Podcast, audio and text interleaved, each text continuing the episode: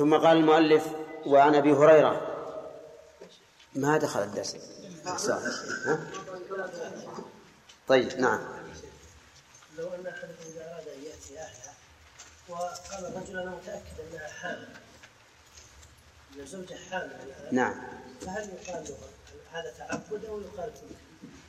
الظاهر لأنه أما أما مقتضى التعليل فإنه أن يقدر فإنه يقتضي أن لا يقول ذلك إذا لم يكن إذا كانت حاملة.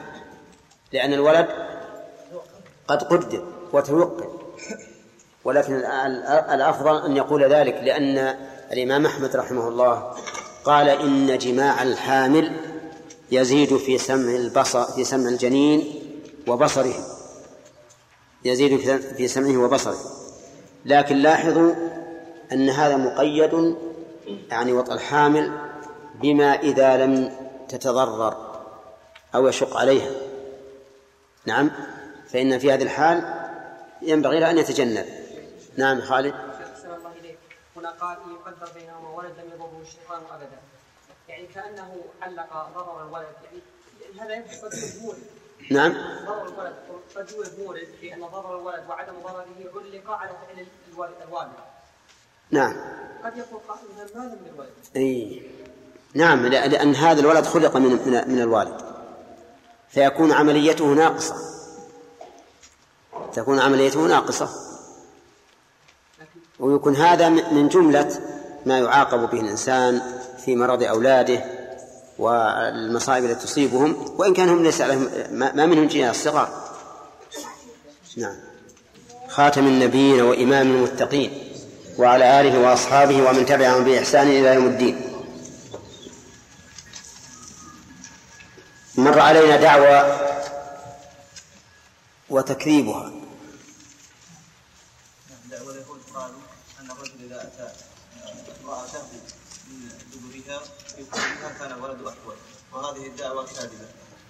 آه، حيث نزلت الآية آه، نساءكم حرث لكم فأتوا حرثكم شئتم. أحسنت. آه، هل يمكن أن نستدل على تحريم الوطء في الدبر من حديث جابر؟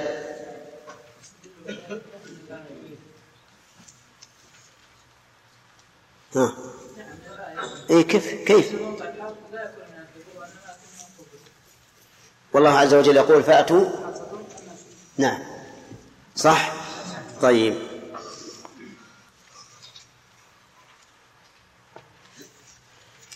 في حديث ابن عباس رضي الله عنهما حمية من الشيطان يقوم بها الزوج مع زوجته مثل المنان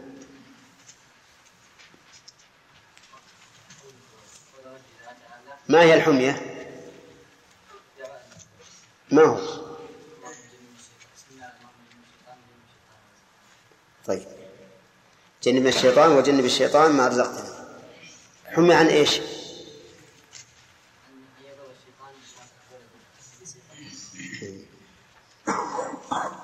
طيب لو قال قائل يا واصل في هذا إشكال وهو أن بعض الناس يلتزم بهذا الدعاء كلما أتى أهله وقد يكون أولاده شياطين نقول هذا ليس لأن هذا سبب نعم والأسباب يعني قد تمنع المسبب وقد لا تمنع نعم. يعني قد تتخلف مسبباتها لوجود لوجود إيش؟ لا لوجود إيش؟ قد تتخلف المسببات اي لوجود لوجود المانع لوجود المانع أحسنت طيب ما الذي تتصوره من الموانع هنا؟ موانع متعدده منها أن يقول الشخص هذا الدعاء مثلا وهو ليس يعني متيقنا أو موقنا به موقنا به طيب. على سبيل. ومنها تجربة؟ تجربة؟ بعض الناس يقول هكذا يقول يقول تجربة. يعني إيه، وش الصواب في تجربة؟ تجربة. لماذا؟ هذه اللغة العربية. تجربة هذه من كيسك ومن كيس كثير من الناس الآن. يقول تجربة وتجارب. هذا خطأ. الصواب تجربة بالكسر وتجارب. قد جربوه فما زادت تجاربهم أبا قدامة إلا المجد والفنع أي نعم طيب. هذه واحدة. في سبب آخر. نعم سليم. من قبل الأبوين. لأن الرسول صلى الله عليه وسلم قال الولدان إيه قد تكون البيئة اللي يعيش فيها. طيب هذه من الموانع. تمام.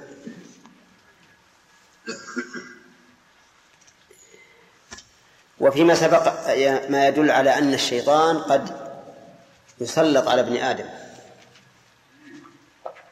ويلحقه يلحق به الضرر. شرفي لم يضره الشيطان أبدا.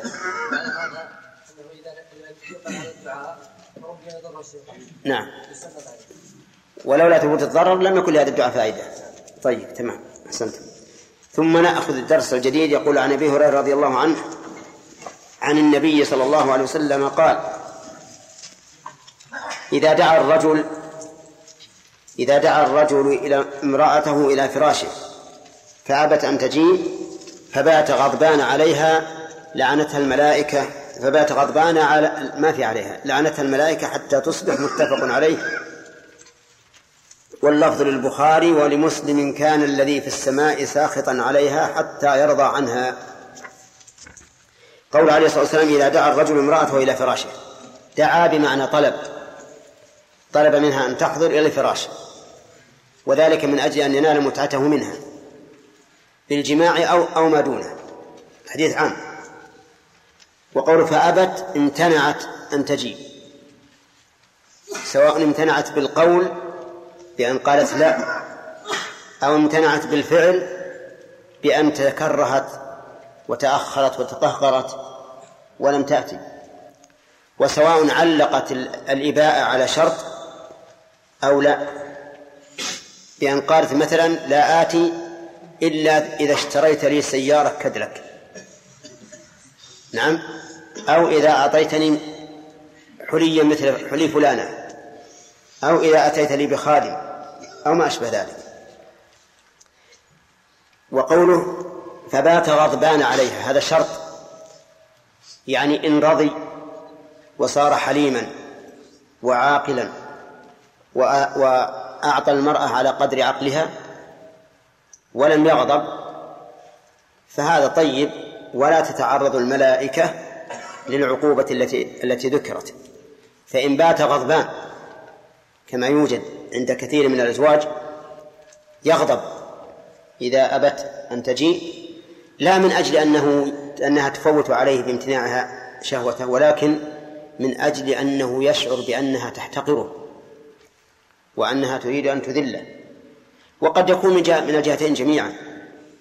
يكون محتاجا إلى ما, ما يريد فتحول بينه وبين إرادته فيغضب. وقد يكون من الناس سريع الغضب. يغضب لأدنى, لأدنى سبب ولا يفكر في الأمور والعواقب. المهم أنه إذا بات إذا بات غضبان عليها فإن العقوبة لعنتها الملائكة حتى تصبح. لعنتها أي دعت عليها باللعن. يعني قالت اللهم لعنها. هذا هو الظاهر. وليس المراد باللعن أن الملائكة تسبها لأن اللعن يطلق على السب.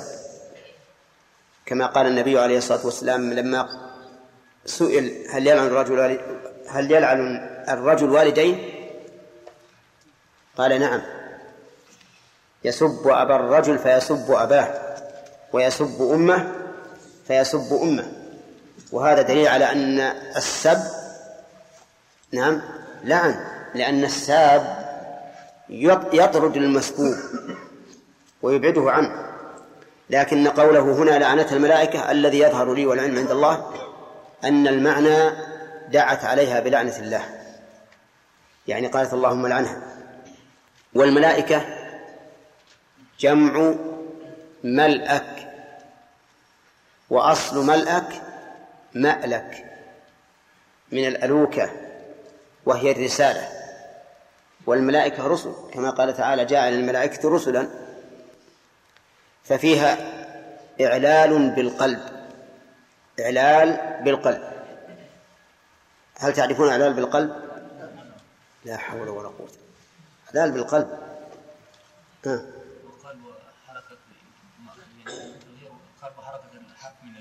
آخر لا. أي نعم. أنتم قرأتم المقلوب في الحديث.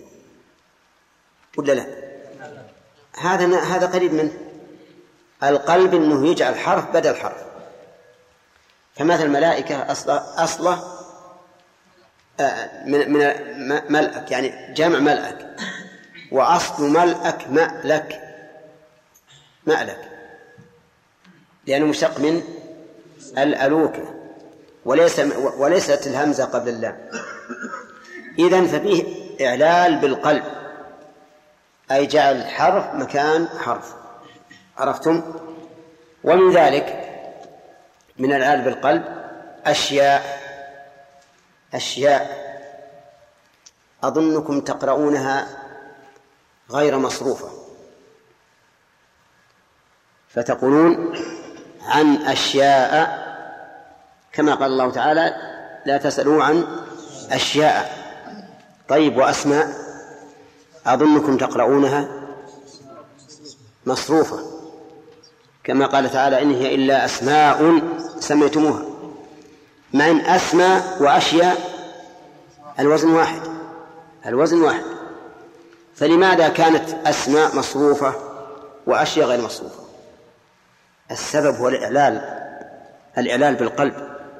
فأصل أشياء شيئا شيئا. على وزن فعلاء ففيها ألف التأنيث الممدودة. فيها ألف التأنيث الممدودة لكن أسماء على وزن أفعال. ما فيها ألف تأنيث. فالهمزة الثانية في أسماء هي لام الكلمة. والهمزة الثانية في أشياء همزة التأنيث. ألف التأنيث الممدودة فلهذا لو أشكل على طالب العلم ليش نقول أشياء؟ عن أشياء ونقول عن أسماء. والوزن واحد. نقول لأن هناك إعلال بالقلب. إعلال بالقلب أي أن أشياء فيها قلب. ليس أول الهمزة أولها الشين التي هي فاء الكلمة. والعين بعدها. العين الهمزة بعدها. الهمزة هي عين الكلمة. صح؟ طيب. الهمزة في شيئا قلنا إنها ألف التأنيث الممدودة فلهذا منعت من الصرف. أسماء نقول أسماء الهمزة لا منها أصلية يا إخوان زائدة لكن في مكانها هي زائدة لكنها في مكانها. فليست فاء الكلمة فاء الكلمة في أسماء هي السين وعينها الميم. والألف واللام هي لام الكلمة فليس فيها ألف تأنيث. ولهذا لو قال لك قائل زن أسماء تقول زنتها أفعال. زن أشياء فعلا. عرفتم؟ إذا ينبغي لكم أن تقرأوا الصرف. اقرأوا الصرف لأنه مفيد يترتب عليه فوائد. نرجع نقول الملائكة مأخوذة منين؟ من الألوكة وهي الرسالة. لأن الله يقول جاء للملائكة رسلا. فمن الملائكة؟ الذين يجب علينا أن نؤمن بهم والإيمان بهم من أركان الإيمان الستة الملائكة يقول العلماء هم عالم غيبي. عالم غيبي مغيب عن الناس.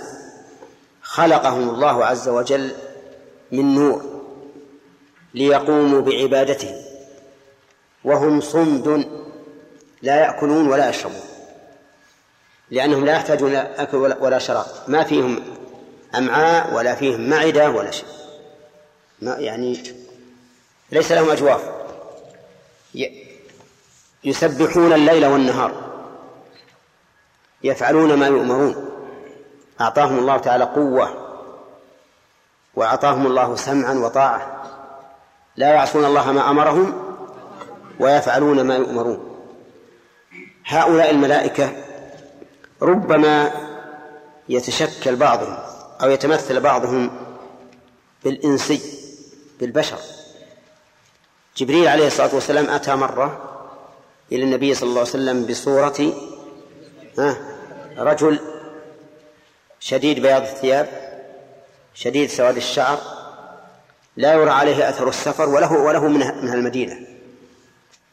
غير معروف في المدينة وليس فيه عليه علامة السفر. ثم جلس إلى النبي عليه الصلاة والسلام وأسند ركبتيه إلى ركبتيه ووضع كفيه على فخذيه وقال يا محمد وسأله. ومرة جاء على صورة دحية الكلب. وملك من الملائكة جاء مرة على صورة أبرص أقرع مسافر. على صورة أبرص مسافر. ومرة على صورة أقرع مسافر. ها؟ ومرة على صورة أعمى. ثلاثة. وهو وهو ملك. ملك من الملائكة. إذا هم يتمثلون بالبشر لكن بإذن الله عز وجل. ولا في الأصل ما ذكرنا عنهم آنفا. ولا بأس أن نقول ما وظائف الملائكة؟ وظائف الملائكة وظائف متعددة كثيرة. منهم الموكل بالوحي وهو جبريل. ومنهم الموكل بالقطر والنبات ميكائيل. ومنهم الموكل بالنفخ في الصور إسرافيل. ولهذا كان النبي عليه الصلاة والسلام في صلاة الليل يستفتح اللهم رب جبرائيل وميكائيل وإسرافيل فاطر السماوات والأرض عالم الغيب والشهادة أنت تحكم بين عبادك فيما كانوا فيه يختلفون. اهدني لما اختلف فيه من الحق بإذنك إنك تهدي من تشاء إلى صراط مستقيم. مالك خازن النار خازن الجنة قيل إن اسم قيل إن اسمه رضوان ولكنه لم يثبت. اشتهر أن ملك الموت اسمه عزرائيل ولكن ذلك لم يثبت. وإنما نقول ملك الموت فقط كما قال الله عز وجل قل يتوفاكم ملك الموت الذي وكل بكم. أما تسميته فإذا كانت لم تصح عن معصوم فليس لنا أن نسميه. طيب هناك ملائكة موكلون بكتابة أعمال بني آدم. وإن عليكم لحافظين. كراما كاتبين يعلمون ما تفعلون. عن اليمين وعن الشمال قعيد. قال العلماء والذي عن, عن اليمين له السلطة على الذي عن الشمال. إذا أذنب الإنسان ذنبا يقول له يقول صاحب اليمين لصاحب الشمال أمهل. أمهل لعله يتوب ولا يكتب. وصاحب الشمال ليس له إمرة على صاحب اليمين بمجرد أن يعمل الإنسان الحسنة تكتب. وهذا من لطف الله بنا لأنه علم حالنا فرحمنا في ملائكة حفظة يسمون المعقبات لأن يعقب بعضها بعضا. له معقبات من بين يديه ومن خلفه يحفظونه من أمر الله. هؤلاء يتعاقبون فينا ليلا ونهارا. يجتمعون في صلاة الفجر وفي صلاة العصر. ينزل ملائكة النهار في صلاة الفجر ويغادر ملائكة الليل في صلاة الفجر. وينزل ملائكة الليل في صلاة العصر ويغادر ملائكة النهار في صلاة العصر. شوف يعني اعتناء الله عز وجل بنا يسخر الملائكة أن تنزل علينا ونحن نصلي. وأن تغادرنا ونحن نصلي إكراما لنا وإظهارا لفضلنا في هذه الصلاة. في أيضا ملائكة سياحون يسيحون في الأرض يطلبون حلق الذكر. فإذا وجدوا حلقة ذكر جلسوا. يستمعون الذكر. إذا رأيتم إذا وجدتم رياض الجنة فارتعوا. قالوا يا رسول الله ما رياض الجنة؟ قال حلق الذكر. المهم أن الملائكة عليهم الصلاة والسلام لهم وظائف متعددة شتى. فنؤمن بالملائكة إجمالا ونؤمن بما علمنا من تفاصيل حالهم على وجه التفصيل ولا يتم إيماننا إلا بذلك. والإنسان يحيط به ملائكة يحفظونه من أمر الله ويحيط به شياطين يأتونه من كل جانب. ثم قال قال الله عز وجل فبما عن الشيطان فبما, فبما أغويتني لأقعدن لهم صراطك المستقيم ثم لآتينهم من بين أيديهم ومن خلفهم وعن أيمانهم وعن شمائلهم. فاستحضر يا أخي. استحضر أن الملائكة تحفظك من هؤلاء الشياطين لتزداد قوة وتزول عنك الوحشة. ولا تخضع وتذل وتخف من الشياطين. ما دمت تشعر أن أن الله قد سخر لك ملائكة معقبات من بين يديك ومن خلفك يحفظونك من أمر الله؟ فكن قويا بهذا الحفظ. كن قويا. بعض الناس تغلبه الشياطين وينسى الملائكة الذين يحفظونه فتجده في وحشة أو رديدة وربما يدخله الشيطان من الوحشة يقشعر جلده ويفز وحينئذ يكون سببا لدخول الجني فيه. فإذا شعر الإنسان بأن عنده ملائكة يحفظونه من أمر الله اطمأن وقال الحمد لله جنود من جنود الله عز وجل. وجنود الرحمن أقوى من من من شياطين الجن. أليس كذلك؟ لما قال سليمان لمن حوله أيكم يأتيني بعرشها قبل أن يأتوني مسلمين؟ قال عفريت من الجن شف عفريت مو جني عادي. عفريت من الجن أنا آتيك به قبل أن تقوم من مقامك وإني عليه لقوي أمين. قوي ما أعجز. أجيب أمين ما ما أخرم فيه شيئا. قال الذي عنده علم من الكتاب أنا آتيك به قبل أن يرتد إليك طرفك. أيهما أبلغ؟ الثاني بكثير أبلغ. حتى وإن كان له ساعة لأن قوله قبل أن تقوم مقامك لأن له ساعة معينة يقوم فيها. ولا كان قبل أن يقوم مقام يمكن يومين في المقام. لكن له ساعة معينة يعلم أنه سيقوم فيها. المهم أن الذي عنده علم من الكتاب قال أنا آتيك به قبل أن يرتد إليك طرفك فإذا الكرسي عنده العرش عنده. ولهذا قال فلما ألف تدل على إيش؟ تعقيب. فلما رآه مستقرا عنده مستقرا ما قال عنده مستقر كأنه وضع له عشر سنين. مستقر. ولهذا النحويون قالوا كيف تقولون إن خبر المبتدا أو المفعول به مفعول ظن واخواتها كيف تقولون لازم يكون محذوف المتعلق؟ وهذه المذكور مستقرا عنده. قالوا لأن الاستقرار هنا ليس الاستقرار العام. هذا استقرار خاص ثابت كأن له سنوات. قال هذا إذن الذي عنده علم الكتاب ما الذي جعله يأتي به بهذه السرعة؟ قال العلماء لأنه دعا الله فحملته الملائكة. حملته الملائكة. إذن الملائكة أقوى من من الجن وشياطين الإنس وشياطين الجن. فإذا شر الإنسان بما أخبر الله به عز وجل في قول له معقبات من بين يديه ومن خلفه يحفظونه من أمر الله اطمأن وقال ما معي من القوة أكثر من من من, من قوة الشياطين.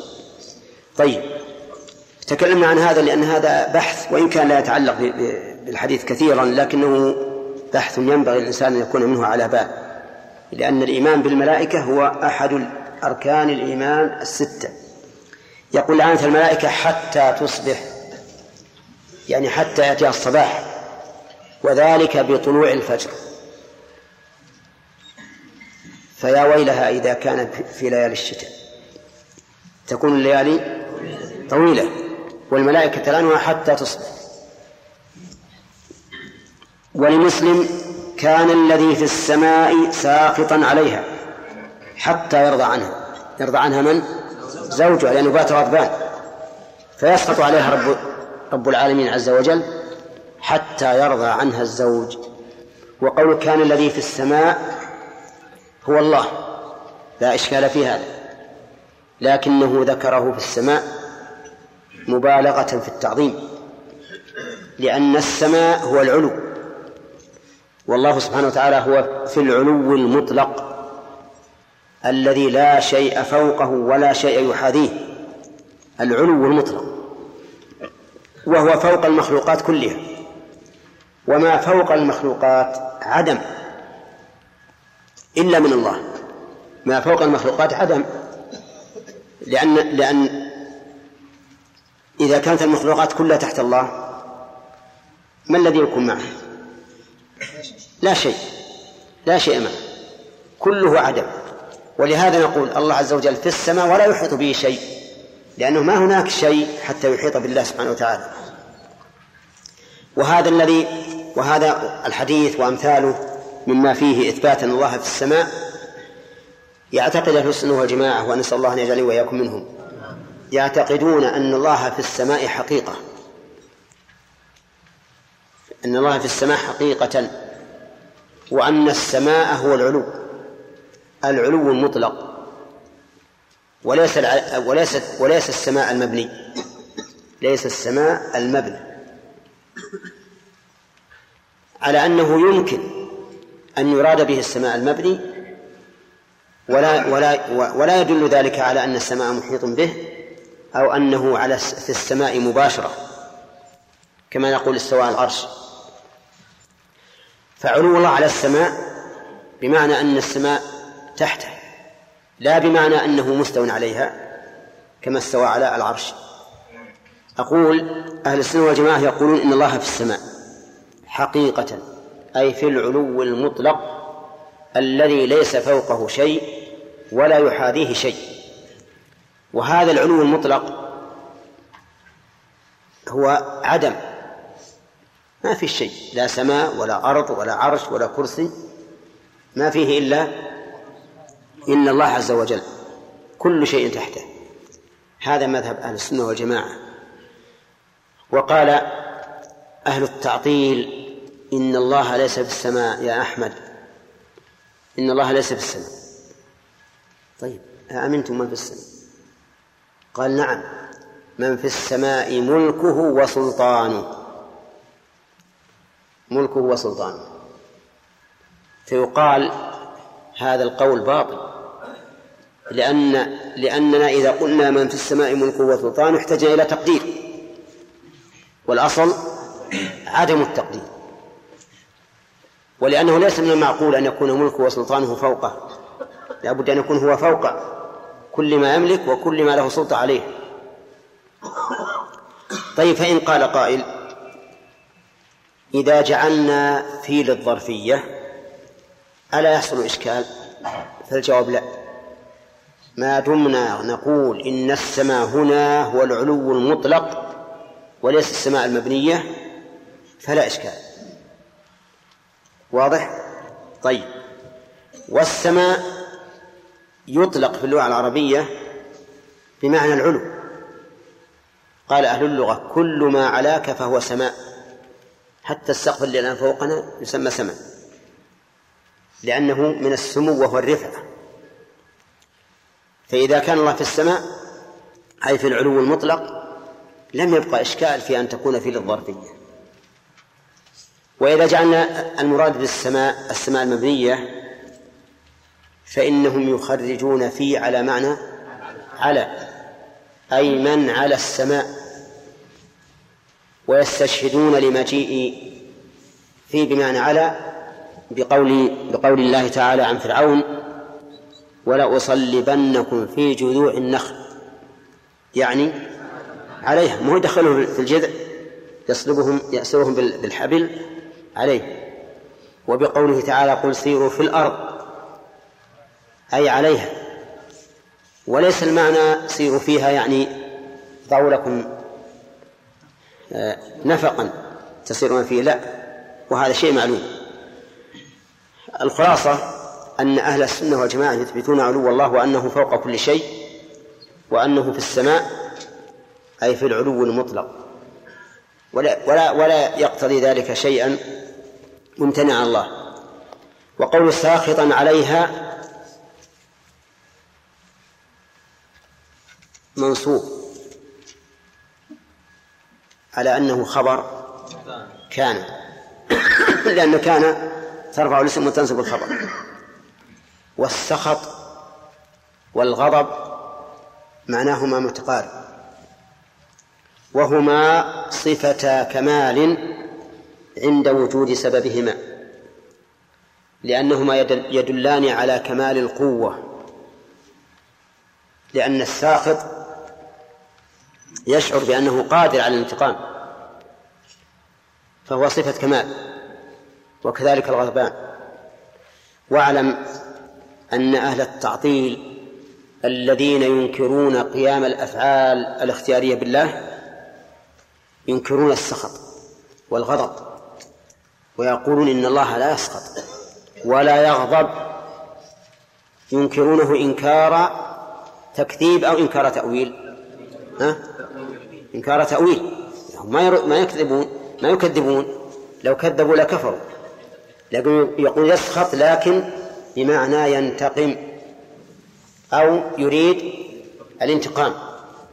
فمعنى ساخطا أي مريدا للانتقام منها أو معناه منتقما منها. ولكن لا شك أن تأويلهم هذا تحريف. فهو تفسير للقرآن برأيهم لا بمقتضى اللغة ولا بمقتضى الشرع. والدليل على هذا أن الله تعالى قال في كتابه فلما آسفونا انتقمنا منه فجعل الانتقام غير الأسف والأسف هو الغضب هنا. آسفونا يعني أغضبونا انتقمنا منه فجعل الانتقام غير الغضب جعله مترتبا عليه وما ترتب على الشيء فليس هو الشيء. وهذا يرد تحريفهم للكلم عن مواضعه لماذا قالوا إن الله لا يغضب؟ قالوا إن الله لا يغضب لأن الغضب غليان دم القلب إيش؟ لطلب الانتقام. ولهذا تجد الرجل إذا غضب يحمر وجهه لأن أوعية الدم تحتقن بسبب غليان الدم. ولهذا قال الرسول عليه الصلاة والسلام إنه جمرة الغضب يلقيها الشيطان في قلب ابن آدم. فتجد يحمر وجهه وبعض الناس تحمر حتى عيناه تكون ترمي بشرر. وبعض الناس أيضا ينتفي الشعر. حتى يكون وجهه كوجه الأسد. نعم. فالحاصل إن الغضب جمرة. فيقولون الغضب غليان دم القلب لطلب الانتقام. وهذا ممتنع على الله. ماذا نقول لهم؟ نقول إن الله ليس كمثله شيء. فإذا كان هذا غضب المخلوق فإننا نجزم بأن غضب الخالق ليس كذلك. بل هو غضب يليق به. غضب يليق به. ونقول لهم ونحن نخاطب الآن الأشاعرة ألستم تثبتون لله إرادة؟ فسيقولون كيف؟ نعم. سيقولون بلى نثبت الإرادة. نقول طيب الإرادة أن يميل الإنسان إلى الشيء إما لجلب منفعة وإما دفع مضرة. أليس كذلك؟ طيب. هم يقولون هذا الإرادة بهذا المعنى هي إرادة المخلوق. نقول جواب سديد. طيب إرادة الله. قالوا إرادة الله تختص به وتليق به وليس كمثله شيء. ماذا نقول؟ قولوا هذا في الغضب. قولوا غضب الله عز وجل يليق به. فإذا كنا نعلم جميعا أن غضب المخلوق هو غليان دم القلب القلب لطلب الانتقام فإن نعلم أن غضب الخالق ليس كذلك. لأن الله يقول ليس كمثله شيء وهو السميع البصير. واضح يا إخواني؟ طيب اذا نحن نؤمن بأن الله يسخط سخطا حقيقيا ولكنه لا يشبه سخط المخلوق. انظر سخط المخلوق يترتب عليه يعني آثار سيئة. ربما يشقق ورق النقود. صح؟ وربما يكسر المال يكسر الإناء. نعم أحيانا يغضب وشاهدنا بعض اللي يغضبون ياخذ بالشيء فوق ويضربه على الأرض. وش يصير هذا؟ خسارة. أحيانا يطلق زوجته أحيانا يمكن يعتق مماليك. نعم. فلذا أما غضب الخالق لا يمكن أن يكون فيه سوء تصرف أبدا. لأنه ينتقم بحكمة عز وجل. فيكون غضبا آثاره حميدة بخلاف غضب المخلوق. طيب. ما انتهى أي نعم. طيب. تعقب الملائكة صلاة الفجر وصلاة العصر نعم. تعقب مع الجماعة ولا كل شخص في؟ ظاهر الحديث العموم. انهم ينزلون في صلاة العصر وفي صلاة الفجر. الله أعلم. الله أعلم. أما ظاهر الحديث العموم.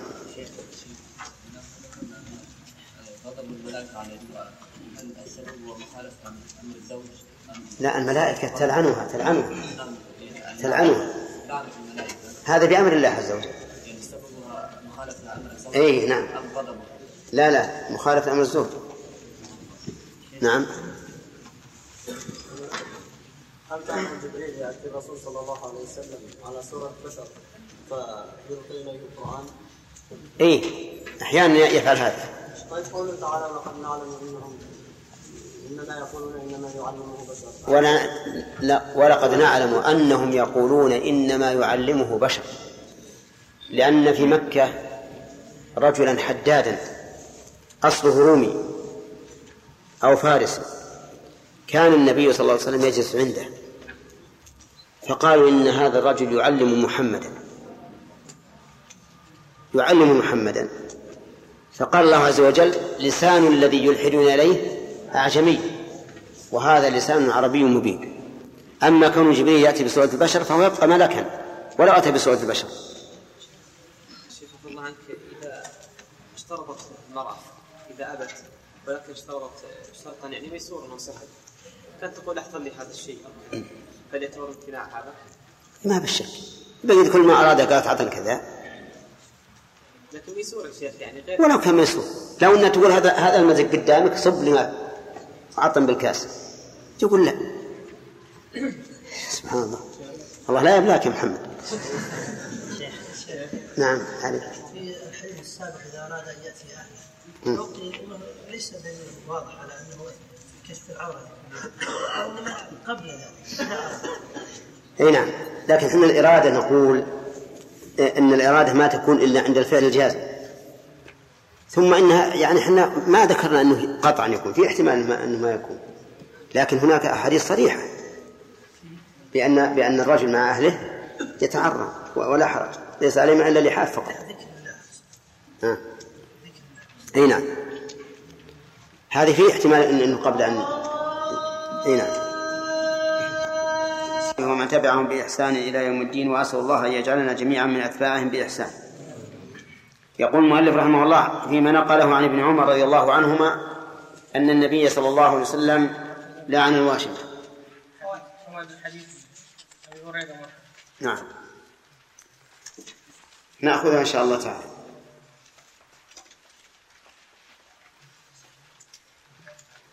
في حديث أبي هريرة أن النبي صلى الله عليه وسلم قال إذا دعا الرجل امرأته إلى آخره يستفاد منه أن أمر الجماع راجع إلى الزوج لقوله إذا دعا الرجل امرأته إلى فراشه.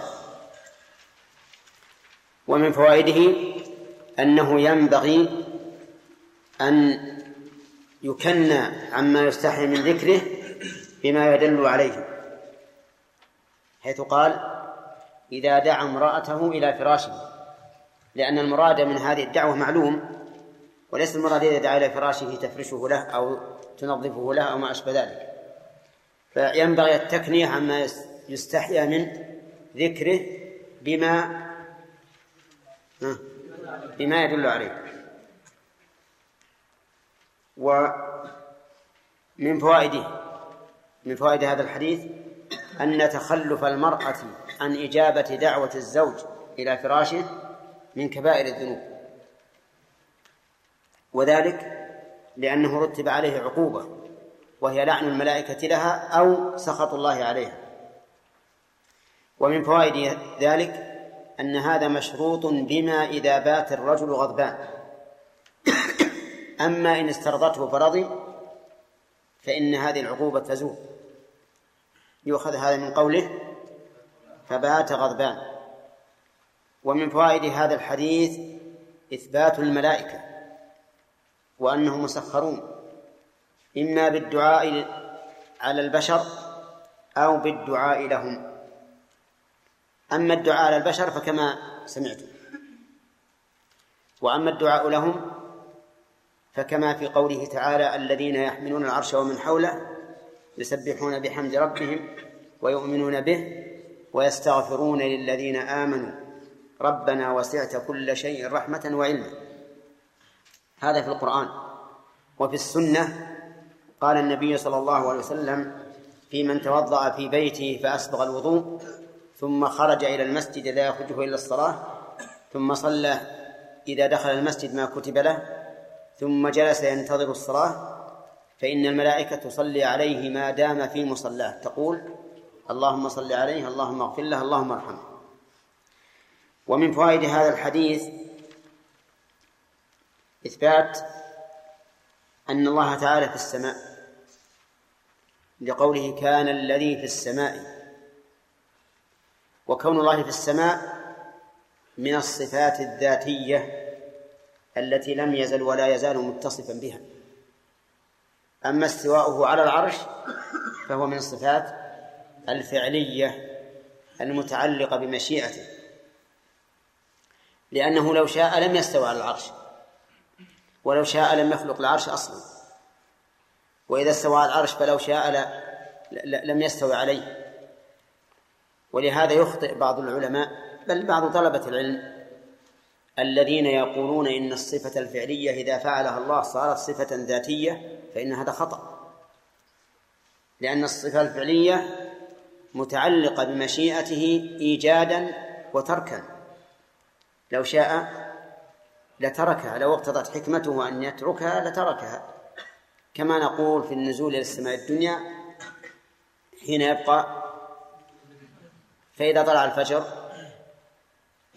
زال النزول زال النزول. لا يكون الله نازلا إذا طلع الفجر لم يكن الله نازلا إلى السماء الدنيا. ومن فوائد هذا الحديث إثبات السخط لله عز وجل لقوله كان ساخطا عليها والسخط من الصفات الفعلية لأن كل صفة لله ذات سبب فهي صفة فعلية. ووجه ذلك أن الصفة المعلقة بسبب لا تكون إلا إذا إيش؟ إذا وجد السبب. إذن فهي متعلقة بمشيئته فتكون من الصفات الفعلية. فإن قال قائل قلتم إن شأن الجماع موكول إلى الزوج. فما تقولون فيما لو طلبت الزوجة ذلك وأبى عليها فغضبت. هل تستحق هذا الوعيد؟ الجواب لا. لا لا يستحق الزوج هذا الوعيد. نعم. ولكن يجب على الزوج أن يعاشر زوجته بالمعروف وأن يجامعها بما جرى به العرف. وهذا يختلف. باختلاف المرأة وباختلاف الرجل وباختلاف حال الإنسان. فالإنسان المشغول ليس كالإنسان المتفرغ والإنسان المريض ليس كالإنسان الصحيح. وهكذا نقول إن للمرأة حقا في طلب الجماع ولكن ليس كحق الرجل. الرجل هو الذي له الشأن في هذا لكن هي لها حق هي لها حق أيضا نعم.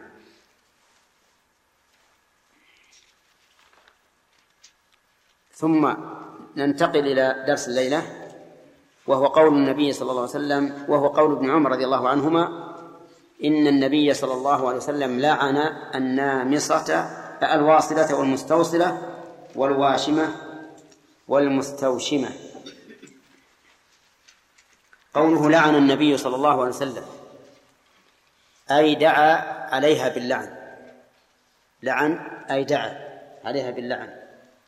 وليس هذا بمعنى السب فيما يظهر أي سبها لا بل معناها دعا عليها بلعنة الله عز وجل. وقولها الواصلة أي التي تصل شعار النساء. والمستوصلة التي تطلب من يصل شعرها فالواصلة هي الفاعلة والمستوصلة هي المفعول بها. والواشمة كذلك. والمستوشمة التي تطلب من يشمها من يشمها. طيب فما هي الواصلة؟ الواصلة هي التي تصل شعرها بشعر آخر. تطويلا لشعر الرأس. وكان الناس في الجاهلية وفي الإسلام أيضا يرون أن طول شعر المرأة من محاسنها ومما يرغب فيها. فكانت المرأة تحرص على أن يكون شعرها طويلا وتفخر على النساء بطول رأسها. فإذا كان شعرها قصيرا ذهبت تصله بشعر شعر يكون مناسبا لشعر البشر. نعم لأجل أن يظنها من يراها. هكذا يظنها. عجيب. طويلة الشعر. يظنها طويلة الشعر. وقولها الواصلة. آه، ظاهره أنها أنها من وصلت شعرها بأي شيء. سواء كان شعرا أم غير شعر. ولكن أكثر العلماء يرون آه، نعم. ولكن بعض العلماء يرى أن من وصلته بغير الشعر فليست داخلة في هذا الحديث. يعني لو وصلته بخرق بخرق بخرق أو بشعر صناعي فإنه ليس داخلا في هذا الحديث. ولكن سيأتينا إن شاء الله عند استنباط الفوائد آه، التفصيل في هذه المسألة. الواشمة والمستوشمة. الوشم هو أن تغرز المرأة جلدها بإبرة حتى يبرز الدم ثم تحشو هذا المكان بكحل أو نحوه فإذا فعلت ذلك ثم ثم تلائم الجلد عليه بقيت هذه الصبغة الصبغة بقيت دائما لأنها من تحت الجلد فلا يؤثر فيها الماء. ويختلف الناس أو النساء في الوشم. منها من تشمه على صورة النخلة أو على صورة أسد أو على صورة إنسان أو على صورة وشي يعني تطريز. المهم أنهم يختلفون. والحديث عام. أي وشم يكون؟ وقوله المستوشمة هي التي تطلب من يشمها. فتفعل هذا. وإنما لعن النبي صلى الله عليه وسلم هاتين المرأتين لأنهما حاولتا مضادة الله في حكمه القدري حيث أرادتا أن تكملا أنفسهما. الأولى تكمل الشعر والثانية تكمل الجلد بهذه النقوش. فلهذا استحقت كل واحدة منهما اللعنة وهو الطرد والعباد عن رحمة الله. يستفاد من هذا الحديث أن أن الوصل والوشم من كبائر الذنوب. من أين؟ من لعن النبي صلى الله عليه وسلم من فعله. واللعن لا يكون إلا على كبيرة من الكبائر. ويستفاد منه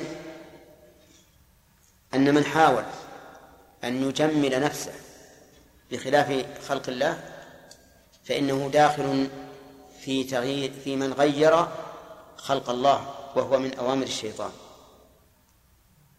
طيب فإن قال قائل الوصل ذكرتم أن من العلماء من قال بعمومه سواء بشعر أو بغير شعر ومنهم من قال بخصوص الشعر. فأي القولين أصح نقول الصحيح أنه إذا وصلته المرأة بشيء بشعر فلا شك أنه داخل بالحديث أو بشعر صناعي فهو داخل في الحديث أيضا. لأن من رآه يظن أنه شعر طبيعي.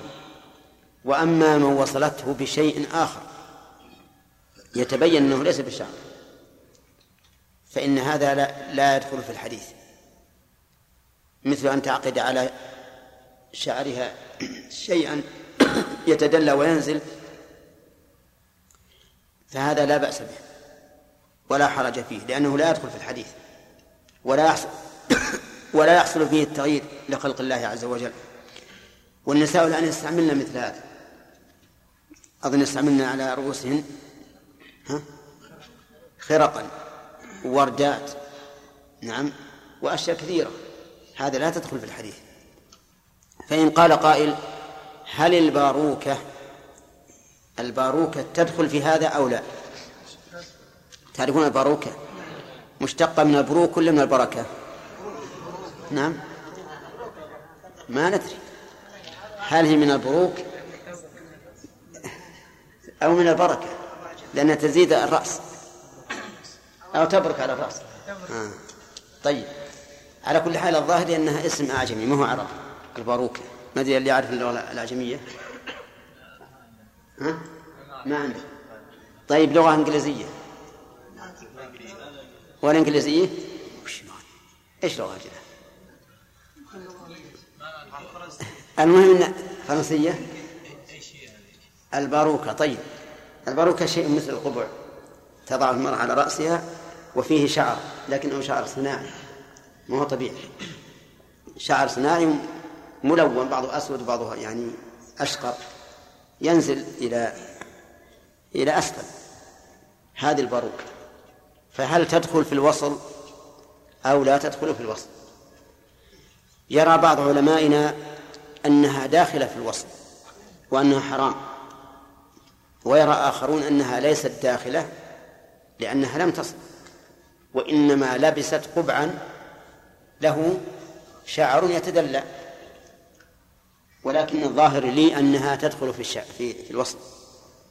لأنها إذا لبست هذا على رأسها وتدلى الشعر الذي في هذه الباروكة فإن الناظر عليه يظنه يظنه شعرا وأما قول من قال إنه ليس بوصل لأنه لم يتصل بشعر الرأس فيقال العبرة بالمعاني. العبرة بالمعاني. وفي عهد الرسول عليه الصلاة والسلام لم تعرف هذه الباروكة لكن يعرف الوصل الربط. أما الآن فعرفت والذي يراها يقول إنها رأس حقيقي تماما. فتدخل في هذا الحديث. طيب. الثانية الواشمة والمستوشمة. فيه نعم. ومن فوائد الحديث تحريم الوشم وأنه من الكبائر لأن النبي صلى الله عليه وسلم لعن فاعله. ولكن إذا قال قائل لو أن المرأة وشمت نفسها على أنه وسم تتبين به. مو من أجل الزينة. يعني مثل هذه القبيلة قال سنجعل لنا وسما وشما. تعرفون هذه؟ كما أننا نضع وسما على الإبل وعلى الغنم وعلى البقر بالكي. نجعل وسما بالوشم. لأجل إذا رؤيت هذه المرأة أو هذا الولد قيل هذه من القبيلة الفلانية. فهل يجوز هذا؟ لا يجوز الحديث عام. الحديث عام. ثم إن الفرق بين الإنسان والبهيمة ظاهر. البهيمة لو سألت البعير من, من لمن أنت؟ لا تفيدك إلا رعيا. نعم. البشر لو سألته ممن أنت؟ قال أنا من القبيلة الفلانية وأعلمك فهو ليس بحاجة إلى هذا. المهم أن الوشم من كبائر الذنوب سواء كان للزينة أو للعلامة أو لغير ذلك. فإن قال قائل الواشمة لعنها ظاهر لكن المستوشمة كيف تلعن؟ نقول لأنها طالبة وبناء على ذلك. فإذا وشمت الجارية وهي صغيرة غير مميزة فإنها لا تدخل في اللعن. لأن يوجد الآن نساء يقولن إن هذا الوشم الذي فينا لم نكن نعلم به ولا طلبناه. فهل نستحق اللعنة؟ الجواب لا لأن لأنها لا تدخل في المستوشمة هي ما استوشمت ولا طلبت هذا. بقي أن يقال هل يجب عليها إزالته؟ فهمنا أن وضعه ليس فيه إثم عليها لأنها غير عالمة ولا طالبة لكن هل يلزمها إزالة هذا الوشم؟ الظاهر لي أنه إذا لم يكن عليها ضرر وجبت عليها إزالته وإن كان عليها ضرر لم تجب الضرر قد يكون على على البدن عموما مثل أن يخشى عليها من سيلان الدم على وجه يضرها أو يخشى أننا إذا نزعنا هذا الوشم صار في الجلد بقعة مشوهة لا سيما إذا كان الوشم في الوجه فإنه لا شك أنه سيؤثر ففي هذا الحال نقول لا يجب.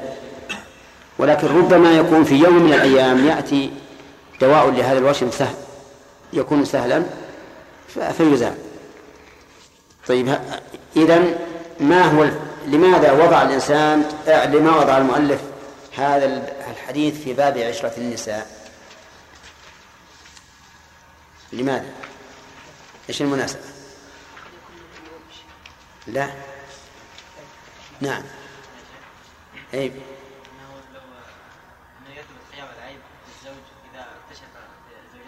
لا لا. نعم يا أبن داود. أن الرجل يحب المرأة أن تتزين. له وهذا من العشرة. وهذا إيش؟ من العشرة. من العشرة الوشم ما ما الذي جاء به والوصل ما الذي جاء به؟ الرجل يحب المرأة أن تتزين له آه، وهذا من العشرة. لأن المرأة بالعكس لأن المرأة تحب أن تتزين لزوجها وتعتقد أن الوشم زينة. أما الوصل فهو زينة ما فيها شيء نعم. آخر وما هو؟ أن من العشرة المعروف أن يمنع الرجل زوجته مما حرم الله عز وجل عليه إيه؟ ومنه الوشم والوصل هذا على كل حال هذا هذا وجه ملتفت.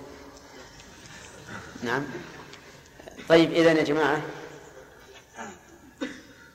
يستفاد من هذا الحديث أيضا. أنه لا يجوز للإنسان أن يغير خلق الله بالتجميل.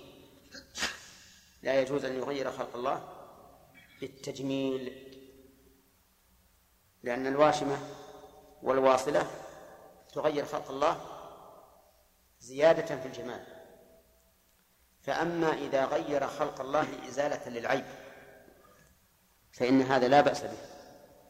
ولا يدخل ولا يدخل في النهي. مثل لو كان في الإنسان إصبع زائدة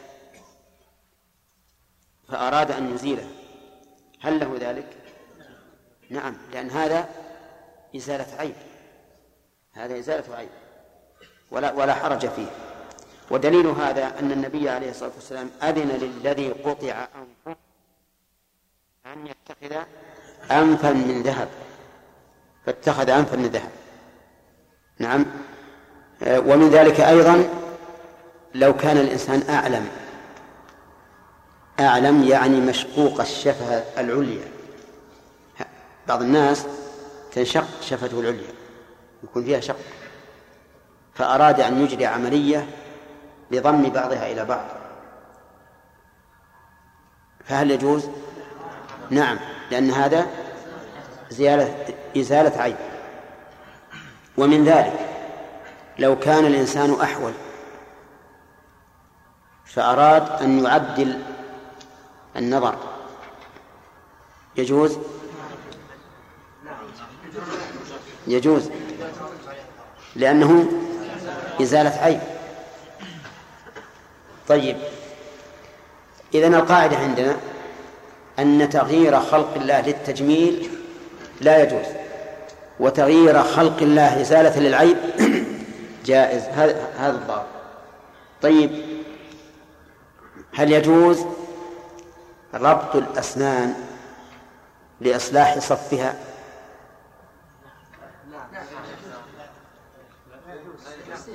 نعم. في التفصيل لا بد من التفصيل. إذا كان عيبا فلا بأس. يعني مثلا لو فرضنا أن السن طالب نعم فهذا عيب. فلا بأس أن يصف مع زملائه. وإذا كان ليس عيبا لكنه يريد الإنسان أن تكون أسنانه على وجه أجمل فإن هذا لا يجوز. لأن النبي صلى الله عليه وسلم لعن الواشرة والمستوشرة والمتفلجات لحسن. المتفلجات هن هن اللاتي يفلجن ما بين أسنانهن حتى ينفتح لأنهم كانوا يرون أن الفلج من محاسن المرأة. على كل حال الضابط اللي عندنا هو هو المعتمد. طيب من فوائد هذا الحديث بيان انقلاب العادات اليوم في أي شيء؟ في الشعر. الشعر كان يعد جمالا كان طوله يعد جمالا. والآن بدأت المرأة تقص لأنها رأت المرأة الفرنجية تقص فقالت نقص. هذا أحسن علشان نبدأ نصنع الطائرات والدبابات والصواريخ وعابرات القارات لأن الأمة الكافرة هذه ما ما ما, فعلت ما وصلت إلى ما وصلت إليه إلا إلا بقص الشعر. نعم. لم يعلموا أنهم وصلوا إلى ما وصل إليه حيث استخدموا قواهم التي أعطاهم الله بما أمر الله به المسلمين وأعدوا لهم ما استطعتم من قوة. هو الذي جعل لكم الأرض ذلولا فامشوا في مناكبها وكلوا من رزقه. نحن المفرطون لو أننا فعلنا مثل فعلهم في التنقيب عما أودع الله في الأرض من المصالح العظيمة وفي استخدام عقولنا وأفكارنا في تصنيع هذه الأشياء لكنا أهدى منهم سبيلا. لأن لأن المتأمل في أحوال البشر. يجد أن أصح الناس فطرة وأقواهم ذكاء وأسده وأسده عقلا. هم العرب. هم العرب. ولا شك أن جنس العرب أفضل أجناس بني آدم. والدليل على ذلك أن أفضل الخلق منهم وهو محمد صلى الله عليه وسلم. ولا يمكن إلا أن يكون من من إلا أن يكون من أفضل معادن البشر معدنا الله أعلم حيث يجعل رسالته. لكن مع الأسف أن العرب الآن تخلفوا كثيرا عن غيرهم. طيب. ثم قال المؤلف وعن جذامة بنت وهب رضي الله عنها قالت حضرت رسول الله صلى الله عليه وسلم في أناس وهو يقول لقد هممت أن أنهى عن الغيلة فنظرت في روم وفارس فإذا هم يغيلون أولادهم فلا يضر ذلك أولادهم شيئا ثم سألوه عن العزل فقال رسول الله صلى الله عليه وسلم ذلك الوأد الخفي رواه مسلم. هذا الحديث فيه أصول عظيمة إن شاء الله تتبين فيما بعد. تقول حضرت رسول الله في أناس وهو يقول. أناس هو الأصل لكلمة ناس. لكن هدفت الهمزة من ناس لكثرة الاستعمال. فصاروا يقولون الناس وأصلها الأناس. لكن حذفت كما قلت لكم الهمزة للتخفيف. وقولها في أناس لم تبين هل هم في المسجد أو خارج المسجد فهل هذا يتوقف عليه الفائدة في الحديث أو لا؟ لا توقف وجملة وهو يقول حال من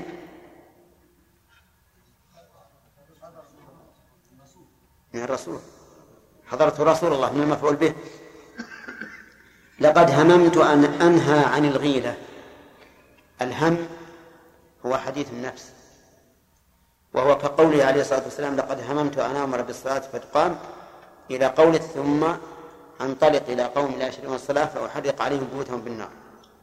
فهو حديث النفس يعني حدث نفسه عليه الصلاة والسلام أن ينهى عن الغيلة أي أن يأمر الناس بالكف عنها والغيلة هي وطء الحامل على أحد القولين. والقول الثاني إرضاع الحامل يعني أن يطع الإنسان امرأته وهي وهي ترضع قصدي وهي ترضع. أو يطع امرأة أو أن ترضع المرأة وهي حامل. يعني فيها قولان القول الأول وطء المرضع والقول الثاني إرضاع الحامل يعني أن ترضع المرأة ولدها أي طفلها وهي حامل. فعلى القول الأول يكون نهيا عن السبب لأن الرجل إذا جامع زوجته وهي ترضع فربما تحمل ثم ترضع الطفل وهي حامل. وعلى القول على القول الثاني نهي عن الغاية نهي عن الغاية وهي أن ترضع المرأة وهي حامل. لأنهم يقولون إن إرضاع المرأة طفلها وهي حامل يضر الطفل. يقول النبي عليه الصلاة والسلام فنظرت في الروم وفارس فإذا هم يغيلون أولادهم. الروم هم أمة معروفة تعيش في شمال تعيش شمالا عن الجزيرة العربية. والروم أم فارس أمة معروفة أيضا تعيش شرق الجزيرة العربية. فارس مجوس ديانتهم المجوسية عباد النار. والروم ديانتهم النصرانية وكلهم في ذلك الوقت كلهم كفار. فنظر النبي عليه الصلاة والسلام في حالهم فإذا هم يغيلون أولادهم يغيلون أولادهم ولا وش بعده؟ نعم. فلا يضرهم فلا يضر ذلك أولادهم شيئا. يعني فتركت النهي عن الغيبة لماذا؟ لأن الروم وفارس بشر والطبائع البشرية لا تختلف باختلاف الدين لأنها من مقتضى الطبيعة. لكن لا شك أن الإيمان قد يزيد الغرائز السليمة الطيبة قد يزيدها قوة. لكن في الأصل أن الطبائع البشرية يستوي فيها المسلم والكافر. وهذا سيجرنا إلى أن نقول إن قوله تعالى أو نسائهن ليس المراد نساء المؤمنات المراد نساء البشر. وذلك لأن المرأة سواء كانت كافرة أو مسلمة لا فرق بينهما بالنسبة للنظر كما هو معروف. ثم سألوها الآن صلح حصلتها الآن؟ ثم سألوه عن العزل فقال رسول الله صلى الله عليه وسلم ذلك الوأد الخفي. العزل هو أن الرجل إذا جامع زوجته وقرب من الإنزال نزع من أجل أن يكون الإنزال خارجا حتى لا تحمل. فقال النبي صلى الله عليه وسلم ذلك الوأد الخفي. الوأد هو دفن المرأة دفن الجارية وهي حية. وكانوا في الجاهلية يفعلون هذا.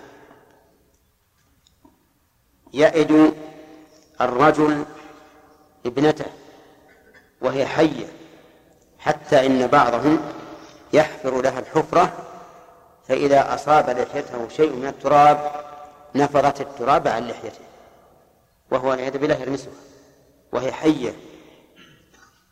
هذه طائفة من العرب. طائفة أخرى يقتلون أولادهم قتلا الذكور والإناث. أما الأولى التي تلد البنات فإنهم يخافون من العار لأنهم يعيرون بالبنات. ولهذا جعلوا البنات لله وجعلوا لأنفسهم البنين. وأما الثانية فإنما تقتل الأولاد إما خشية الفقر وإما من الفقر كما في القرآن. ولا تقتلوا أولادكم من إملاق. ولا تقتلوا أولادكم خشية إملاق. وانظر إلى البلاغة في القرآن. لما قال لا تقتلوا أولادكم من إملاق قال نحن نرزقكم وإياهم. فبدأ رزق فبدأ برزق الآباء لأنهم لأنهم يقتلونهم من الإملاق الفقر حاصل ولما قال خشية إملاق قال نحن نرزقهم وإياكم. لأنكم أنتم الآن أغنياء. لكن تخافون الفقر فرزق هؤلاء الأولاد على الله. طيب وقوله الوأد الخفي يعني الذي ليس بظاهر لأن الوعد نوعان وعد ظاهر وهو أن يدفن الإنسان ابنته وهي حية ووعد خفي وهو أن يحاول الحمل منع الحمل وهو أن يحاول منع الحمل. ولكن هل هذا الوعد الخفي حرام؟ أو ليس بحرام. سيأتي إن شاء الله في بيان فوائد هذا الحديث. نعم يا سامي. ذكرنا في الفوائد أن الإنسان إذا حاول أن يغير نفسه بالتجميل فقلنا هذا شيء يدخل في إذا حاول إيش؟ أن يغير نفسه بالتجميل نعم. أن يغير خلق الله نعم في للتجميل تغيير خلق الله يا شيخ نعم. طيب يا شيخ ما رأيكم في أدوات التجميل يا شيخ؟ إيه. مثل؟ الأحمر والأخضر والأزرق وهذا. هذه أصباغ. نعم يا شيخ. وقد ورد تجمل النساء بالحنة والحنة صبغة أليس كذلك؟ غير ثابتة أما التغيير فيكون ثابتا عرفت؟ طيب هذا الفرق ولهذا نسأل كثيرا عن عيون القطط هل يجوز للمرأة استعمالها أو؟ ها؟ عيون القطط تأخذ المرأة شيئا عدسة نعم. عدسة تشبه عين القط. فإذا لاقتك المرأة قلت بسم الله الرحمن الرحيم. نعم. إيش هذا؟ غرائب يعني سبحان الله العظيم. يعني النساء يختارن إله الحق زرق حمر صفر من كل لون. يعني الحقيقة أن أعداءنا غزونا بكل ما يستطيعون نحن نشتري هذه هذه بالدراهم ونغير خلق الله أو نغير على الأقل تغييرا مؤقتا. فالشيء الذي ليس ليس يعني بثابت هذا لا يدخل في التغيير في تغيير خلق الله الآن أن أنظر لزوجتي قبل التجمل إيه؟ سأراها بعد التجمل بشيء آخر يا شيخ. اي معلوم. ما في شك. نعم. حتى لو أن الزوج لو أن الزوجة مثلا آه، لو أنها طلت وجهها بشيء أبيض. رأيتها بعد الطلاق غير غير رؤيتها من قبل. هنا نعم. بعض النساء ينبت في وجوههن شعر فهل لهن إزالته؟ اي نعم. هذا يدخل في النمص. والمؤلف ما جاء بالنمص. وليته جاء به لأنه مهم. وتتجمل به النساء الآن. لعن النبي صلى الله عليه وسلم النامصة والمتنمصة.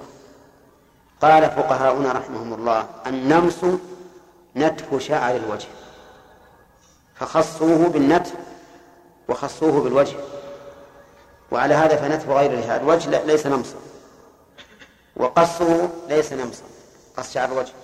فنحن نقول إذا كانت المرأة تنتف شعر وجهها للتجمل فهذا لا يجوز.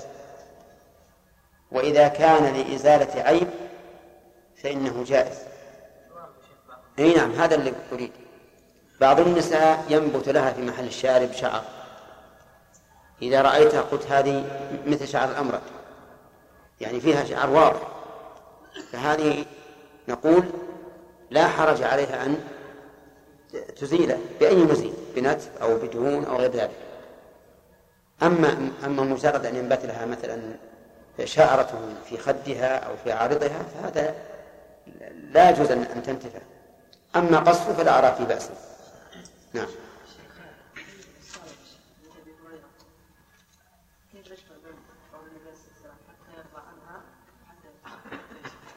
نعم. إي نعم. لأنه قد يرضى عنها قبل الصباح. قد يرضى عنها قبل أن تصبح. ما يخالف الأول يقول فبات عليها غضبان. إذا بات غضبان ما على كل حال يرضى قبل الصباح. فتلعنها مالك حتى تصبح لكن لو لم يبت ثم رضي ردته زال المحذور. واضح؟ نعم. نعم. نعم.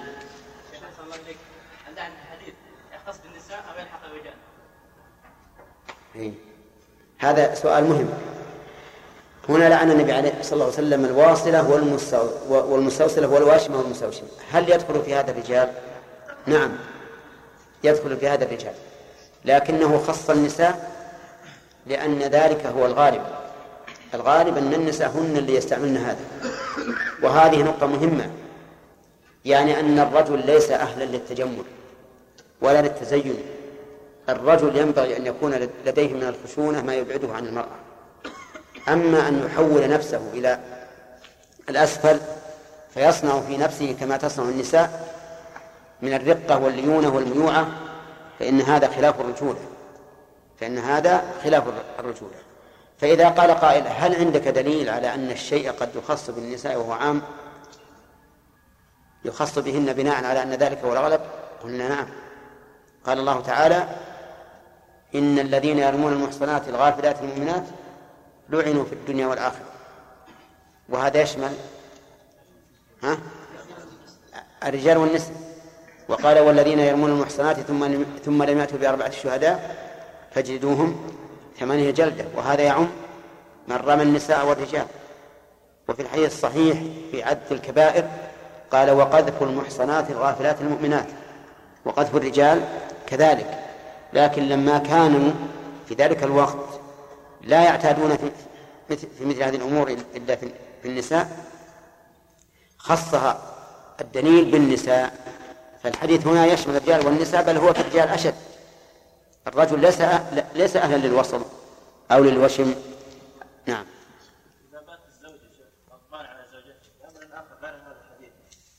ما يدخل فيها. لا لا ما يدخل فيها. لأن هذه حاجة خاصة. افرض انه قال سوي الغداء العشاء. قالت في في جنوب. وغضب. غضب عليها. هذا يمكن يقضي. يمكن يسويه هو. أو يخلي أحد الأولاد يصلح. لكن المسألة الخاصة ذيك ما ينفع بها إلا المرأة. ولو كانت ذيك اللعن لمن أبت لا فرق. أصحابه ومن تبعهم بإحسان إلى يوم الدين. فيما سبق مر علينا أن النبي صلى الله عليه وسلم لعن الواصلة والمستوصلة. فرق بينهما يا سام.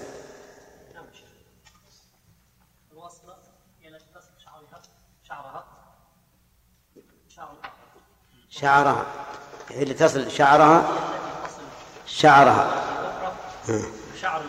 نعم التي تطلب من غيرها أن تصل شعرها أحسن طيب هل في الحديث ما يدل على أن الو- الوصل حرام؟ نعم لعن النبي صلى الله عليه وسلم لعن واللعن يقتضي الطرد والابعاد من الله عز وجل طيب ويقتضي أنه حرام؟ حرام إذا طرد الله عز وجل فان الفعل محرم ما نوعه من الحرام؟ كذا من كبائر الذنوب طيب مر علينا في الحديث أن المعين على فعل الشيء كفاعله. قوله صلى الله عليه وسلم والمستوصل فالطلب يعني يدل على أن الفاعل والفاعل والمفعول به هو في الحكم سواء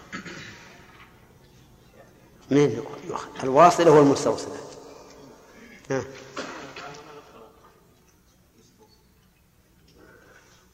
شرف وجه الواصلة ها. لم تصل شعرها بل أعانت غيرها على وصل شعرها إيه. كذا هذا هذا ما تريد منصور إيه. طيب لو وصلت المرأة شعرها بغير شعر بخرق هل تدخل اللعن؟ بعضهم قال انه لا يدخل فيها في الوصل بعضهم قال انه يدخل فيه والذي رجحناه انه لا يدخل في الوصل ما تقولون؟ صح؟ نعم. لا لم يختلف العلماء بل هو قال واحد إنه جائز هذا. إي نعم. لو وصلت بغير شعر لكن مما يشبه الشعر. ما يشبه الشعر؟ إي نعم. أنت قلت الخرق يا شيخ. هذا إي. جائز هذا. إيه طيب إذا إذا وصلته بشيء يشبه الشعر وليس بشعر جائز كذلك. جائز إذا كان الشيخ يشبه الشعر ويوهم الرأي أنه شعر هذا يدخل في الحديث أما إذا كان لا إذا رأى يعلم ليس شعر فلا إيه. إحنا ذكرنا ث- انه وصفه بالشعر واضح حرام. ووصفه بالخرق المتميزة التي يعرف أنها ليست راسا ولا شعر رأس. ها؟ لا بأس به. ووصفه بما يشبه الشعر ويوهم أنه موصول بشعر هذا محل خلاف. بعض العلماء يقول إنه حرام لعموم قوله في حديث جابر زجر الن- النبي صلى الله عليه وسلم أن تصل المرأة برأسها شيئا عام. وبعضهم يقول إنه مطلق ويحمل على المقيد وهو الشعر. الواشمة من هي يا أحمد؟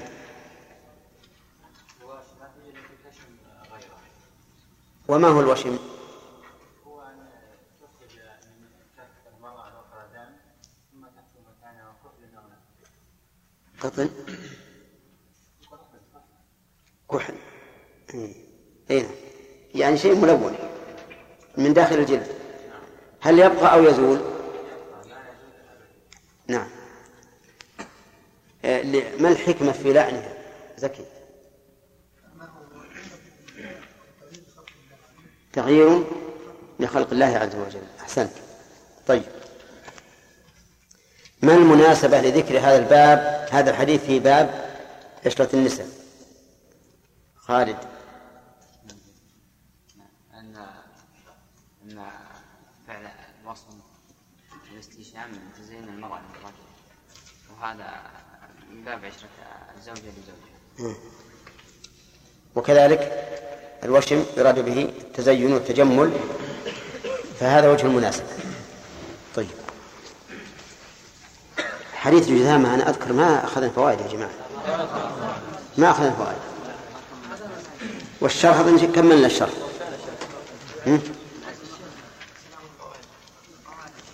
اي فيه فيه فوائد فوائد.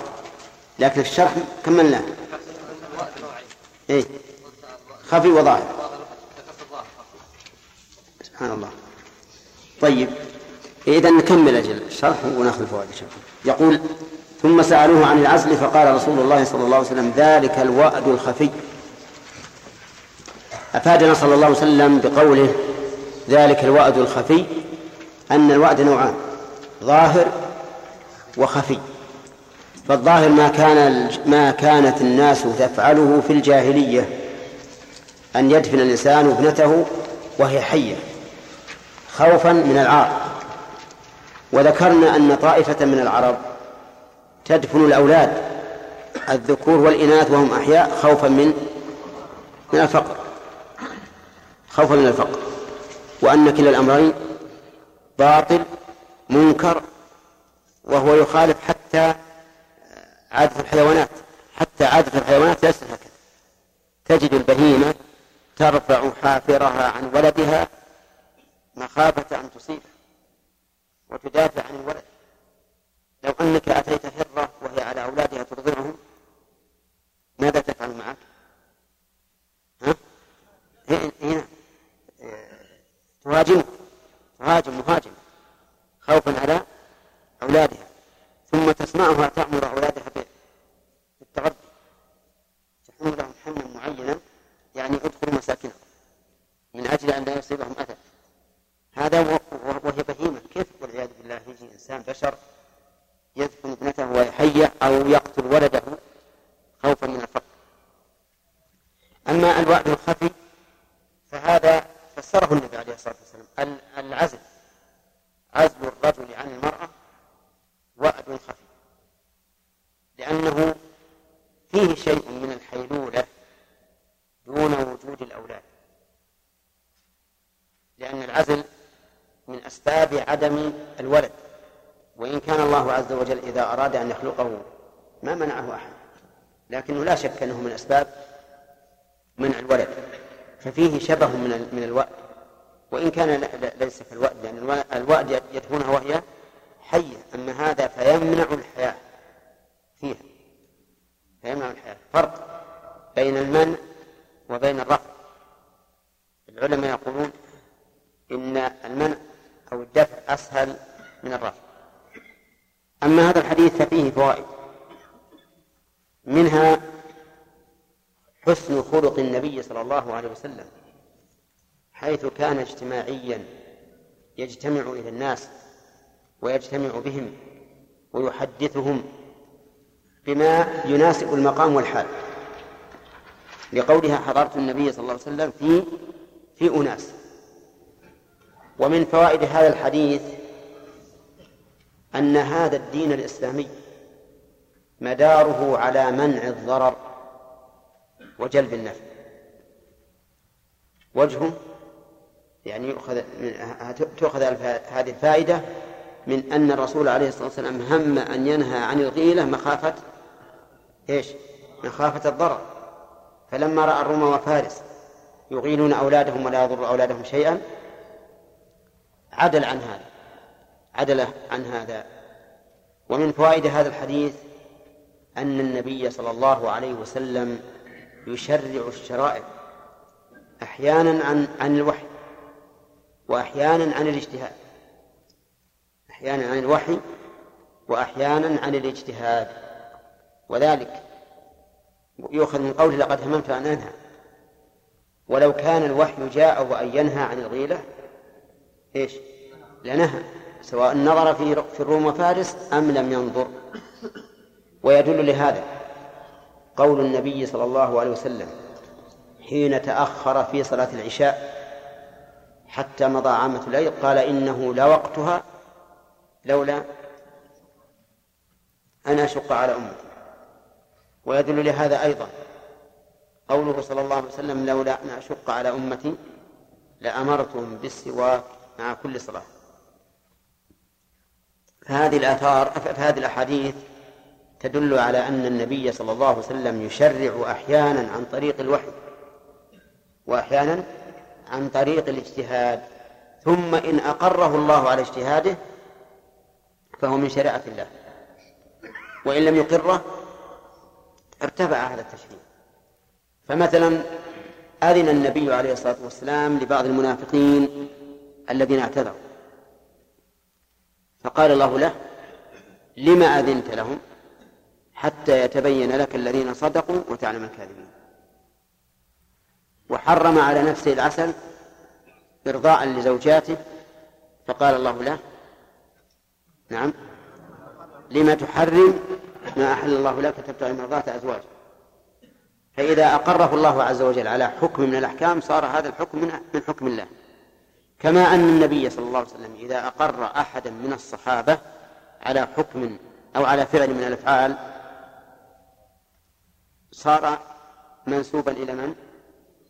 إلى النبي صلى الله عليه وسلم إلى إقراره ويكون مرفوعا صريحا كما عرفتم في المصطلح ومن فوائد هذا الحديث جواز الأخذ بما عليه الكفرة إذا كان نافعا جواز الأخذ بما عليه الكفار إذا كان نافعا فإذا وصفوا لنا دواء مع الثقة بهم أخذنا به. وإذا فعلوا أشياء مفيدة أخذنا بها. من أين يؤخذ؟ من قوله فنظرت في الروم وفارس. فإذا هم يغينون أولادهم ثم لا يضر أولادهم شيئا. فلا حرج على الإنسان أن ينظر فيما يفعله الكفار من المنافع ليأخذ بها. أو من المضار فيتركها. ومن فوائد هذا هذا الحديث أن الناس في الطبيعة والجبلة على حد سواء مسلمهم وكافرهم. لكن بالنسبة للأخلاق الاختيارية يختلف الناس. فخلق المؤمن خير من خلق الكافر. لكن بالنسبة للأمور الطبيعية التي هي من طبيعة البشر لا يختلف فيها المؤمن والكافر. صح؟ من أين تؤخذ؟ من مقارنة حال المسلمين بحال الروم وفارس في أمر طبيعي. بمقتضى الطبيعة والجبلة. ولا يقال إن هذا من باب اتباع الكفار والتشبه بهم بل يقال هذا من باب ال... الاقتداء بالكفار في أمور جرت عليهم بالتجارب وليس من باب الولاء والبراء.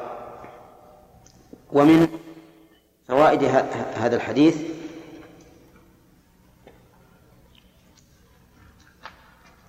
العمل. طيب يتفرع على يتفرع على القاعدة التي ذكرناها. اشتراك المؤمن والكافر فيما, فيما تقتضيه الطبيعة والجبلة. يترتب على هذا أو يتفرع على هذه الفائدة.